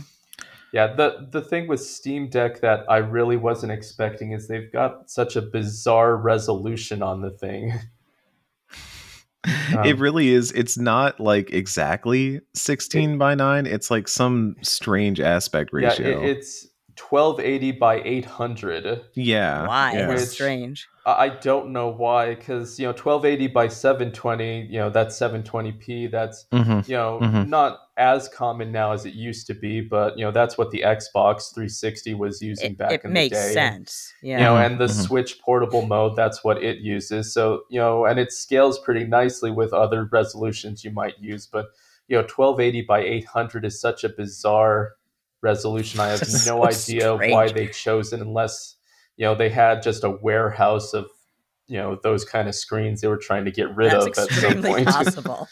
Who bought all these 1280 by 800 screens? oh man, they're all screwed up. What are we gonna do with them? Throw them out? No, I have a great idea. No oh, one will we'll ever just know. Make the the newest, latest, and greatest handheld with all of them. It'll be fine. Don't worry about it. Valve accidentally creates a new uh, base standard aspect ratio. That would absolutely happen in this industry. Um, you've been making uh RPGs and especially indie RPGs, Steam RPGs for a long time. Uh, Robert, I Mhm. would say not, you know, not not you know eons, but certainly for for a decent amount of time. And I'm curious, as always, to ask, you know, what is the biggest change you've seen in the industry from when you've started to now? Hmm. Okay, yeah. Like as a teenager, I messed around with making games, uh, but yeah, our first, my first professional RPG was released on Xbox Live Indie Games, so that was Mhm. in 2010. Oh, boy, yeah, sure over was. a decade. Yeah, yeah. Gracious. Um, I'd probably say the biggest change I've noticed is just how the scene has exploded in popularity and quantity. Um, because you know when we re- released our game on Xbox Live Indie Games, there was basically no you know JRPGs on the service, you know Yeah. at all. you know, th- there were some on the actual console, of course, but not, you know, really in the indie realm. And then um, the next year we released on Steam. And I remember it was Steam at the time was very much a walled garden. You had to get Mhm. approval from them. And I'm sure that the only reason why they let us on in the first place was because we were able to go, hey, look on Xbox Live Indie Games, you know, we had one of the top rated, like literally the top rated indie game for like a month or so. Yeah. You know, you know, because you know we had an an indie JRPG that was funny and fun, and we were charging a dollar for it. And Yeah, at the yeah. time, you know, you know, the dollar indie games were like massage apps and just you know, Mhm. Canoe, Mhm. Drek for them. You know, most of them were really, really bad. I mean, not all of them. There were some really good games too. But you know, so we said, hey, we got this. You know, these you know indie games. Please, please, please let us come on Steam. And they're like, okay, fine, but you have to bundle them together. You know, and give us a dollar off. You know, because we're still not whole sure about this whole indie JRPG thing. Isn't that more of a console thing? People aren't going to want that on PC Isn't that for console trash? and, and uh, like a few months before we came out, if I'm not mistaken, Recettear came out on Steam Oh wow. and Yeah. just blew everybody away Mhm. um, because you know here was this funny you know indie JRPG and it's Steam exclusive because it you know was just made by an indie team you know off in Asia and I think that's about the time when Steam was like hey you know maybe you know we should be more you know open to genres that haven't traditionally been PC based Mm-hmm. Mhm. Mhm. and you know just since then you know it's really exploded i feel like you know jrpgs are probably one of the best selling genres on steam these days and you know there's ton of them and you get indie games that are you know as good as the classics these days you know just coming out on a regular basis and you know i mean Yeah. there's so many high quality games that i can't keep up with them Same. I haven't even played. Uh, uh, how do you pronounce it? Recitative. here? Oh, Worcestershire sauce? Recettear. I just say. Recettear. Yeah. No, that was. I specifically remember when that came out because it was a, a game that did not seem like it should be on Steam. Eh, For a long time, I had thought it was a port of a PlayStation game or something Mm. like that. Like it had those vibes, but no, it was this game that hit on Steam and was the it's the item shop management game. It's capitalism ho and it's uh you know running your little shop while also doing all kinds of RPG fun and it did feel like a moment where people went, "Oh, yeah, I could play RPGs on my PC, couldn't I? There's Hmm. like nothing really stopping me from doing that." It was kind of a even for me. It was a bit of an alien concept. I really didn't start doing that until Ys came out. Uh, Falcom just put everything on PC. Mhm. They were kind of dominating Steam for a long time there. Yeah, and like Recettear has a connection with Falcom just because the localization group that did Recettear was just a tiny indie localization team with a couple people. And then, you know, after that, they're like, hey, we really like this series called Trails. You know, how about you let us help out on the localization? So, um, Carpe Fulgur, they're called you know, Mhm. after the success of Recettear, they worked on the second chapter of Trails in the Sky. And I think we're a big part of why, you know, Trails became a, a big deal outside of Japan and why it's on PC. Oh, that's I cool. mean, it cool. was it was always on PC in Japan, but why, you know, the localizations got on PC as well. Right, right. It's the ancient, the deep lore that we're getting into on X the Blood all God. Falcom lore is deep lore. it really is. Every I before I joined Blood God, I will fully admit that I was not super tuned into the the Falcom stuff. And the deeper we have peeled back layers and and, and gone into this history, the more I'm like, this is one of the most fascinating companies I've ever It seen. really this is. is like I think about Yeah. it, like I think there's very, very few series that I could say that I've been playing since I was a very, very little girl. And Falcom stuff is like, even if I didn't know it at the time, you know, like Faxanadu and whatnot, like they've just had a huge hand in everything I've done at the end of the day. They're Mhm. cool. Mhm. Yeah, I think the first one of theirs I played was Sorcerian, Uh, Oh, that was one that didn't even take off Mhm. in the West, as I understand. No, it, it was like Sierra Online released it on MS DOS, and it was a really interesting game because it was an action RPG where you made your own, you know, party members and then went off on little action RPG quests. But you know, it was weird because time would pass between scenarios. That's right. Mm. Like, like there'd be years passing, and if you had like human party members, they might die and have to be replaced with their children at some point. point and but you know like whereas elves and dwarves they'd live longer so it, you know it was it felt very much like they were trying to do a whole tabletop rpg Mhm. system there but you know turn it into an action rpg Yeah, Mm. it, it seemed like I've seen videos of it. I haven't played it, but it seems really fascinating, and I think it was a Mm-hmm. humongous hit in Japan. yeah i'd love if they did a remake of it because you know i don't know that i'd want to go back to the ms dos world but Probably not. No, just for Princess Maker 2, maybe once in a while. Well, for for your games, for this way madness lies. Before we let you go here, Robert, what's like one thing that you really hope for people uh, that you want people to take away from this way madness lies? Um, yeah, I hope. I mean, first of all, I hope people play it. I hope they enjoy it. I, I hope they think it's really funny. Um, I hope that um, people will see it and think, "Oh, anyone can make an RPG," um, because, like I said, you know, my teenage daughter wrote a lot of the script. And you know what she didn't write, you know, I wrote, but then she edited a lot of you know the rest of the script. Um, so, you know, growing up, I really wish people had been like that with me and said, oh, just because you're a kid, just because you're a teenager, doesn't mean you have to wait until you do fun, creative things. You know, get Hmm. started right now. You know, make a game, write a book, do whatever, you know, catches your eye. But, you know, you don't have to wait till you're an adult. And, you know, in fact, you know, you'll be that much further ahead if you start right away. Heck yeah. Well, Robert, thank you so much for joining us on the show Mhm. today. It was great. Uh, it was it was great chatting all kinds of old school RPGs and also your RPG together about it, folks. This way, Madness Lies is out on Steam right now. Nadia has played some of it. I've played some of it. I can say y'all should probably get out there and play some of it yourself. It's a good time. I recommend it. So, Robert, thank you for coming on. Well, we'll catch you another time. Thank you for having me. Talk to you later.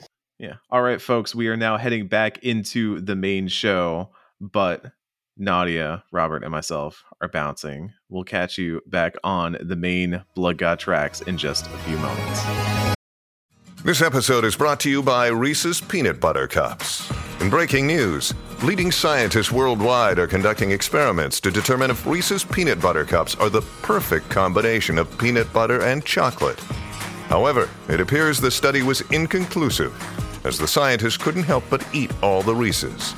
Because when you want something sweet, you can't do better than Reese's. Find Reese's now at a store near you. If you're an athlete, you know the greatest motivator of all is the fear of letting your teammates down. After all, a team is only as good as its weakest link. So you owe it to those wearing the same jersey as you to be your best every time you step on the field. That's why there's no vape in team. When you vape, you can expose your lungs to toxic chemicals that can damage your lungs. If you're a step behind, the team's a step behind. Brought to you by The Real Cost and the FDA.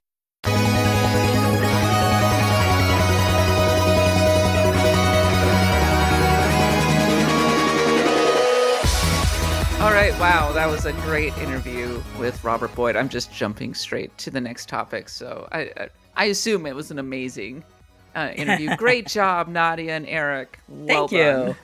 There was Yeah. only a small fire this time. Yeah, Nadia, I wasn't sure where you were going with that question about the Denny's parking lot, but I think you really got there. It was really it was it was a poignant question and a Yeah, great who answer. knew that that was the deepest pit that we've seen so far? Better to serve at Denny's than to serve at Waffle House. And now it's time for the Pantheon of the Blood God revisit.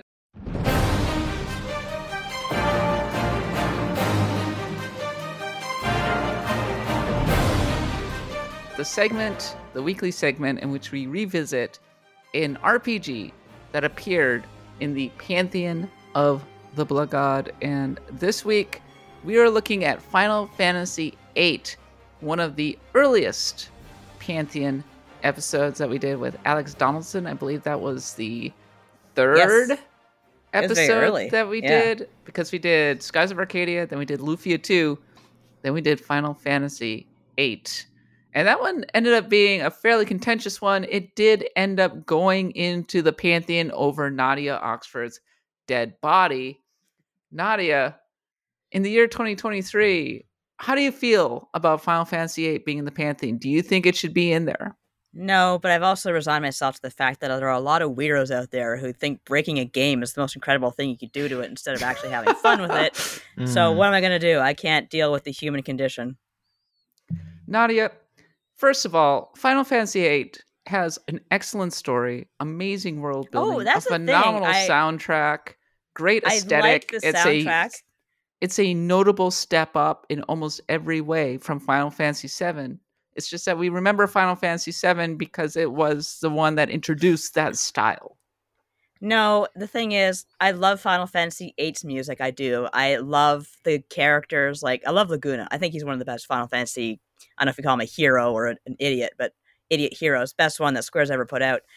It's just that I don't like the fact. I don't like the drawing system. I don't like thinking, oh my god, okay, here's a here's a monster. Do I fight it? Do I draw from it because I don't know what it's going to give me? Uh, and then I think when I got really frustrated with Final Fantasy VIII when I bought it for myself as a as a teenager, I was driving on the overworld thinking, "Oh, this is kind of fun. I have a car, you know, whatever." And then I my salary went down because I was taking too long. Like, why do I have a salary and why is it dropping? Screw this! I tried to take it back. They're like, "I'll give you thirty dollars for it." I'm not giving. I'm not. I'm, taking sorry. That. That. was what made you bring it back. Was the salary It was just. A, it, it was just a, a bridge too far. It was just okay. I'm not sure if I enjoy this game. I'm not sure if I enjoy this game. Okay, maybe I'm enjoying it. Oh my god, what is going on? Okay, I'm I'm playing Suikoden 2 now, which is the better game. I mean, that's not a hot take. Suikoden 2 is No, a I better agree. game. I But- agree with you. Final Fantasy VIII is one of the peaks of Square in its uh, golden age on the PlayStation. It's an amazing It's the game. peak of Square jumping oh my up its god, own the ass and getting cinematics lost alone in there. that game. It is the best expression of Square Enix cinematics on the original PlayStation. And I'm sorry, it has Laguna. In It does have Laguna, and It's that's the only reason why I don't want to punt it into the stratosphere. I do love Laguna. so many wonderful side quests. Um, I would actually say that the even though it's not an intuitive battle system, um, my personal impression of it is that the draw system is fine because I can just go and craft all the spells that I want out of various items and cards and things that you end up getting. It's it's okay. It's okay. You don't have to draw a hundred of everything in it. It and I like the fact that it encourages you to check out on the bosses and be like, oh, that's oh, there's a Guardian Force junction right here. I'm just gonna draw that out. It's gonna be fun.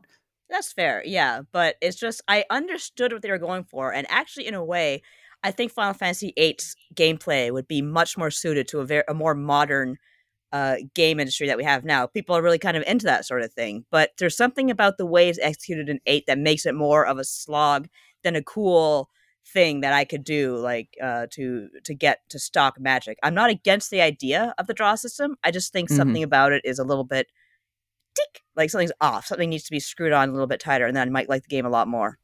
It, it, I mean, the way they did it, the way they did, was because they were trying to rethink the RPG as we know it, and it was a similar vibe to Moon Remix RPG at that time, because by that point, uh, Dragon Quest was what 13, 14 years old, and RPG developers were like, "But how can we rethink Mhm. things like MP salaries or making money within the game, that sort of thing?" And I agree with you; it not all of it works but when I revisited Final Fantasy VIII in 2021, I was delighted by a. It was actually surprisingly tight as an experience. I liked how short it was. It was kind of like you know 15, 20 Mhm. hours thereabouts. That's nice. Yeah. I loved the the world. I loved the world, and I loved the world building Mhm. um, for the most part. I liked the the history of the sorceresses and all that. I, I loved the vibe, the aesthetic of places like Esthar. I loved Laguna and Company. Um, the the music was, as I already said, impeccable, and uh, I really dug just dug digging into that battle system. I, I loved the the limit breaks and whatnot. It could be genuinely menacing at times. I do think Final Fantasy VII is the better RPG than Final Fantasy VIII, but from a presentation standpoint, is far more cohesive than Final Fantasy VII. And they, I don't know, I they they kind of sh- shot their shot, and I I think that Final Fantasy VIII is a really kind of important part of Square Enix's like history, and it's still very enjoyable to go back to, in my opinion, especially since they uh, remastered it. What do you think, Eric? Did you ever play it? I once owned a demo disc for the PlayStation 1 that Oh, had Final. Fantasy VIII on it, Yeah. where you ran up a tower, I think, and fought Mhm, something mhm, and then had to mhm. run back down with a time limit. I had like one set party. I think it was like Squall Rinoa, uh, the the weird dude with the the blonde hair and the the face tattoos and stuff. He's such a moron. I love him. and you One could summon cell. Leviathan, and summoning Leviathan was super sick, and I really enjoyed that. So my impressions from playing that demo three times, by the way, uh, was Final Fantasy VIII is a good game. That being said, I never played the actual Uh, game. I was going to ask you, so did you take the plunge? But I guess not. No, no, it that has was that was triple a triad. That alone should put it, It in does the have Oh, pantheon. triple triad. It did I give us can't- triple triad. I can't. I can't. Co- I'm already so deep in triple triad in 14. I don't know if I can go play triple triad in another game. Triple triad prime. Do it, Eric. you can't can't tempt me with the triple triad. Uh, yeah, I I never got around to it because I've told this story before, but I used to always play the RPGs that my friend would buy and have at his place because he had the systems that had all the RPGs on them. So uh, he never got eight, so I never played eight. But I don't know. Seems like I'd probably like it. Seems super sappy and emo, and uh, maybe like a precursor to the love story that is Final Fantasy X. So that's probably Yeah. a, a square right in the middle of my Venn diagram. So yeah, sure. I mean, if you want to look at the criteria, what makes it special? Uh, I would argue that uh, the presentation, but also triple triad, are a couple of mhm. elements. And I think that the junction system is really good, and I'm standing by that. Sorry. Mm, mhm. Um, what is its like? What is its legacy? How did it uh, change RPGs? Once again, I think the triple triad, but also it was like a. It gave us Squall Leonhardt. It was a particular moment in Square Enix's history, and yes, I do think it holds up. So, um, maybe a little bit of an edge case in terms of the pantheon, but I'm still leaning yes with uh, this one. All right. That's it for the Pantheon of the Blood God visit revisit. Nadia, take us home.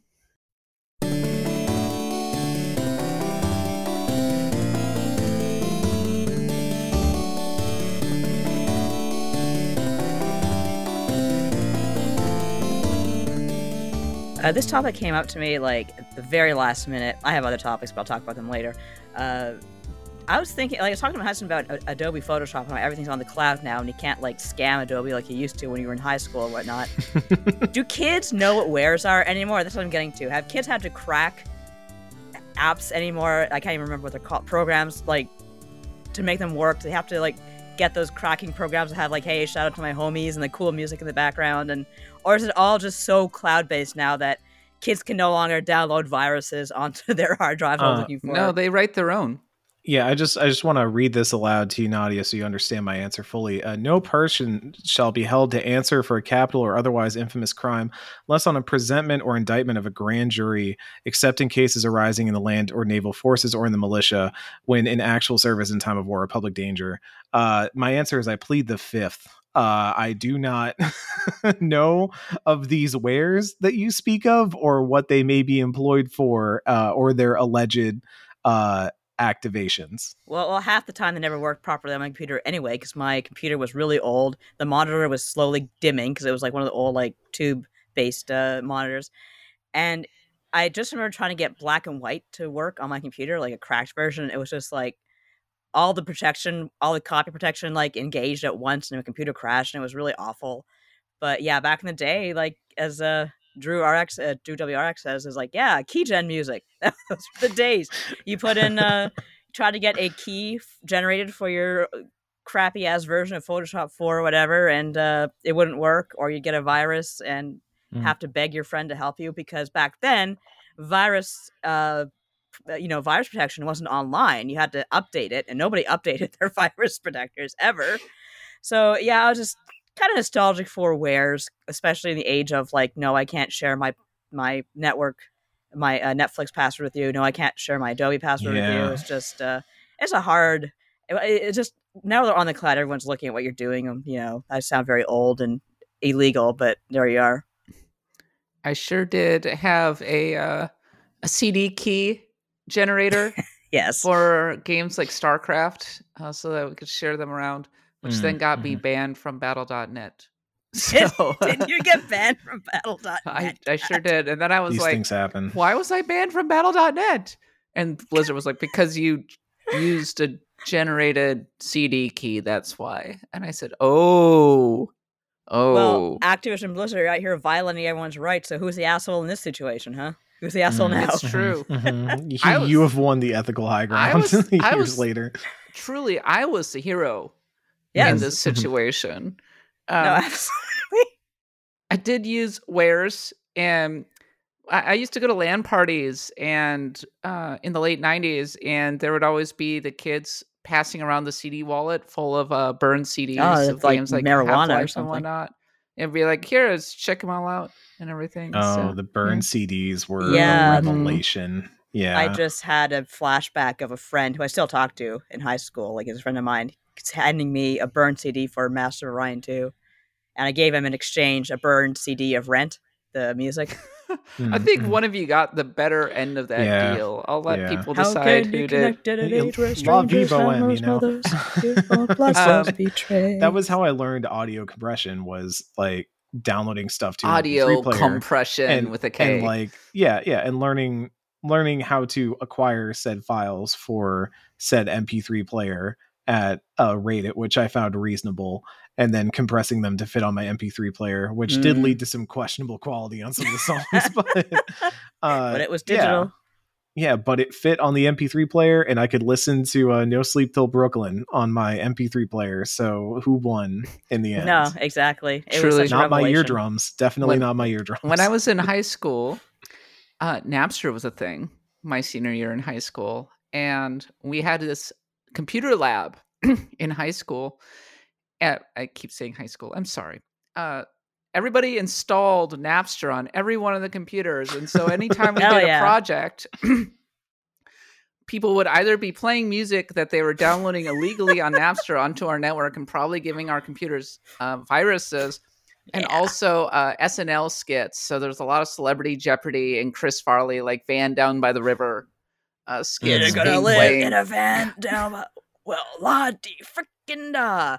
The thing I remember most downloading uh, in high school was do you remember the CD uh, sorry, the, the CGI scenes that came with the Final Fantasy compilations that were on the PlayStation? Yes. Mhm, Like the really mhm. crappy one for Final Fantasy IV, but we're like, whoa, look at Golbez, he Oh looks my god, amazing. it's CG. Oh my god. Whoa. Yeah, like oh, Yeah. man. and the one for Final Fantasy VI actually was really beautiful. I did like that one, but looking at it now, it's like, oh, ho, that sure was the '90s, wasn't it?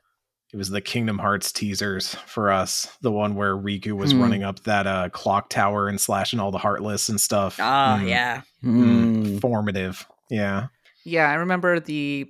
Uh, I think Square had their Square Soft 2000 showcase where they showed Final Fantasy 9, 10, yes, and 12 or Yes. they announced 9 10 11 and 12 i think but Good lord. um final fantasy 10 had that the, the initial cg cutscene was of uh yuna spinning Mhm.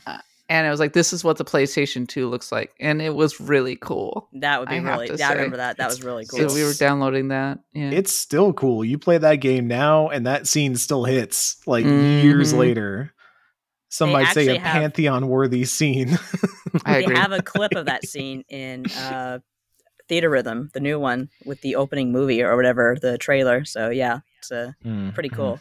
But yeah, that's um, all the people in the chat talking about how people in their school downloaded stuff on LimeWire onto their onto their school computers. Looking Oh for my Linkin god, Park. so many viruses on LimeWire. That You gotta of be thing. you gotta be smarter. You gotta be smarter than that. I would You spend gotta like down- I would spend like two. I, I would spend twenty four hours downloading a song from Kazaa just so I could get a virus. Mhm, mhm. Well, this So you song is the the dot at the end. exe. I guess if I if I click on the dot exe, I'm gonna get a song. You know. Oh, of course, you're gonna get some kind That's of song. that's for convenient. sure. I don't even need a musical player for this Song one. of the devil. Oh wow, disc Wow. image. Well, I want to listen to it on a CD, so that's got to be right. Our computers at school were Macintoshes, so we didn't really get so many viruses and stuff. Like, I don't think we could use conventional uh, download download software, but we did have like I remember first time hearing pirated music. I was in grade thirteen, which was back in Ontario. I had a grade thirteen, believe it or not. And I'm like, where's that music coming from? It's like, wow, they're playing it off the computer. Well, how is U2 coming out of the computer? And it's not like doesn't have a CD player. So yeah, that was a revelation. the thirteenth grade in the thirteenth month. basically i loved grade 13 that was great i had two classes and that's what we had back in the day instead of tests to get into university it was like just go to grade 13 um, and get good grades get on the honor roll and you can get into pretty much anywhere you want so yeah that's what i did it's a you don't have to do it but it was good to have especially like that year between college and high school to kind of mature so you don't go there and drink your guts out and like puke everywhere Mm. you have that that year to to Who does that? Yeah, who does Eric that? I can't do that. imagine. Let me pull up the Fifth Amendment again, real quick. what was your poison? What did you drink until you puked? That's a oh. post-show discussion, Nadia. Okay. People gotta pay for that. yeah, Long Drain Island cleaner. iced teas for me. All right, Oh, this is tasty. very very sweet and very dangerous. I have to say. Sweet drinks are always dangerous. And that is it for this week's episode of Axe the Blood God. Thank you so much for listening. I have been your host, Kat Bailey. If you enjoy the show, please go leave us a review on the podcatcher of your choice. Also follow me on Twitter at the underscore Catbot, Nadia's at Nadia Oxford, Eric's at Seamoosi, S E A M O O S I, and Robert Boyd. If I recall correctly from uh, memory, uh, his Twitter handle is Where Zombie. So go check that out.